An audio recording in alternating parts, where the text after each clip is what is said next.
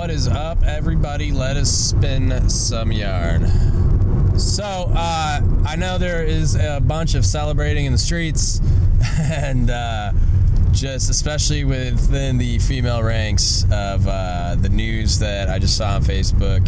Yesterday, I talked to my new supply officer this morning, who is female. Very excited about the changes to the female hair regulations that include locks and ponytails and some other fun stuff. And I was thinking about it, and I wasn't going to do anything, but I decided I would, and it's for a very specific reason that I'll get to in a second. But first, when I heard it, it irked me a little, and I'm on board with it now, but it irked me a little at first, because I'm an old school, like, uniform regulations, hardliner kind of guy. But I also have always said, when I've talked to Junior Listed about like things like hands in your pockets, right, that if they ever changed it, I wouldn't care.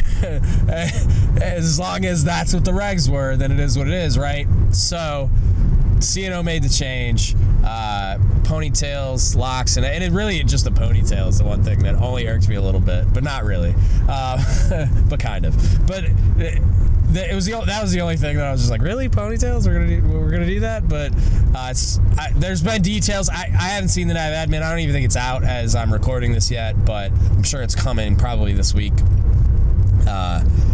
And so I don't know the exact details. I know they said something effective, not only non-operational units, stuff like that. So I don't know what it's going to look like yet, but I do think it's really cool. Not just that we're evolving, right? That especially in non-operational units, like, why can't a female have a ponytail? Who cares? Just like I believe it was a young lady that stood up at an all-hands call to CNO and got the ability to wear a bun through the little snapback hat thing, which I thought, I mean, it's almost what it's designed for. And the female staff members I worked at my last shore duty, I mean, it was nuts that you couldn't put the bun through the little hole in the hat, is what I was told. And I mean, based on my looking at it, I've never had a hair bun, but it looks pretty accurate statement to me. So it was really cool that we were able to change in the way that we did with the speed that we did, right?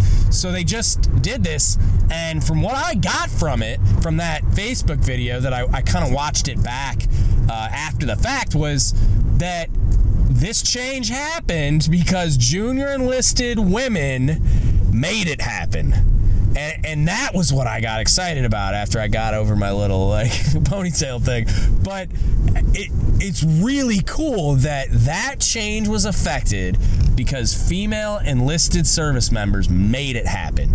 Because their feedback made it to the CNO however it did, and they made it happen. And I'm interested to know the timeline that it happened in. I don't remember seeing that anywhere, but I know they said they were part of a working group, so I'm wondering if that's something that bubbled up because of, there were some stories out about an RDC, I believe she was a corpsman that, she went to be an RDC, and based on a locks hairstyle that she had her entire career that no one had ever taken any issue with, she was not allowed to be an RDC, and I want to say, I'd have to look it up, I think they either made her cut her hair or she refused to cut her hair and was unable to execute those orders.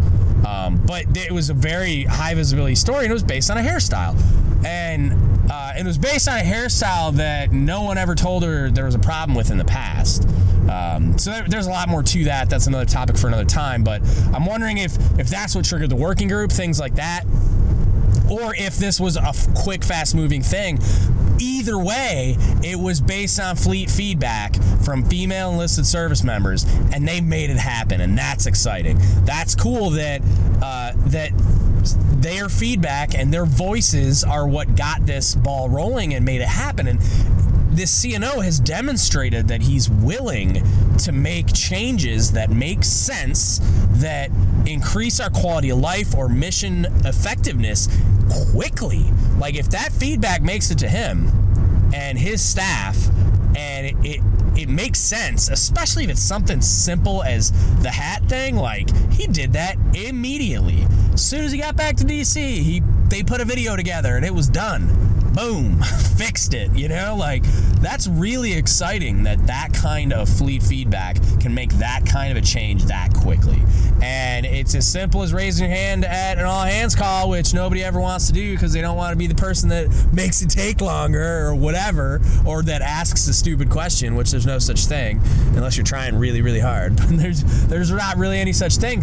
Ask the question, right? Take the opportunity to ask the question. If it's something you legitimately think can make things better for enlisted sailors, for officers, for everybody, for some certain demographic, or just is going to increase, you know, the effectiveness of your rating or career field or whatever, right? Like, use the mechanisms you have at your disposal. And I said it in a previous podcast, there are mechanisms where they are soliciting innovation, and the way that they do it is sometimes disconnected or not well advertised, but this CNO is doing it in a new way. I mean, if you put something to them at an all-hands call, or it gets to a staff, or it comes to them through a working group, and it makes sense, it's a done deal. Like, he's making those changes. And a lot of them are things that junior enlisted sailors are just complaining about and have been for a long time.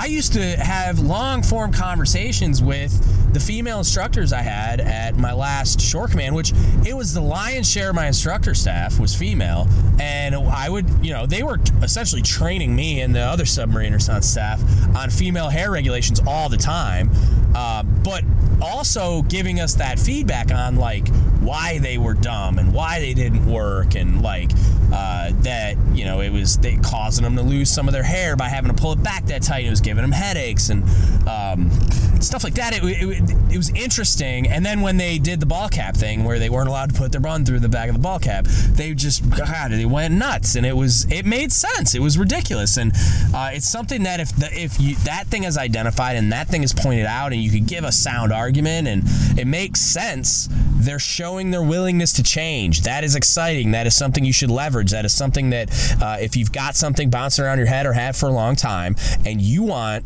that thing changed, get it communicated. There are ways to do that. There is, and again, I mean, I'm off the top of my head, I'd have to look it up exactly, but there's like a Department of Naval Innovation or something to that fact. Secretary of the Navy established an office for innovation, and they have a website, and they have ways to communicate different things to that program, and you can feed it up through your chain of command. You can email people. You can go to these all hands calls. You could have commented on the Facebook Live feed from yesterday, I believe, where the CNO did an all hands call on Facebook Live. He's using the mechanisms that you guys use, that the junior enlisted folks use, to communicate with you guys. He's trying. So find it, leverage it, get that feedback to him, because I guarantee they're reading those comments, right? So if you're using that to do something besides make fun of him or tell him he's stupid, if there's tangible, like if there's meat on the bone to those comments and you're giving them good information, I guarantee you his staff was reading those comments 100%. So you use those mechanisms. Message his Facebook page. He's got a Facebook page. Pretty sure he's got an Instagram. Message him. His staff members are reading those. If it's something big, his staff is feeding that up, right? Leverage those opportunities that you have to get the change that you want to see rolling, right? I thought it was really cool, and this is a quick one. I think I'm gonna stay under 10 minutes, which is probably the first time ever. But I just thought it was really cool, and I wanted to communicate that. I saw a bunch of posts yesterday from prior students of mine, or female enlisted members that I've served with, and some prior department heads of mine that shared it, and it was like long hair don't care and all this stuff, and there was a lot of excitement with that change.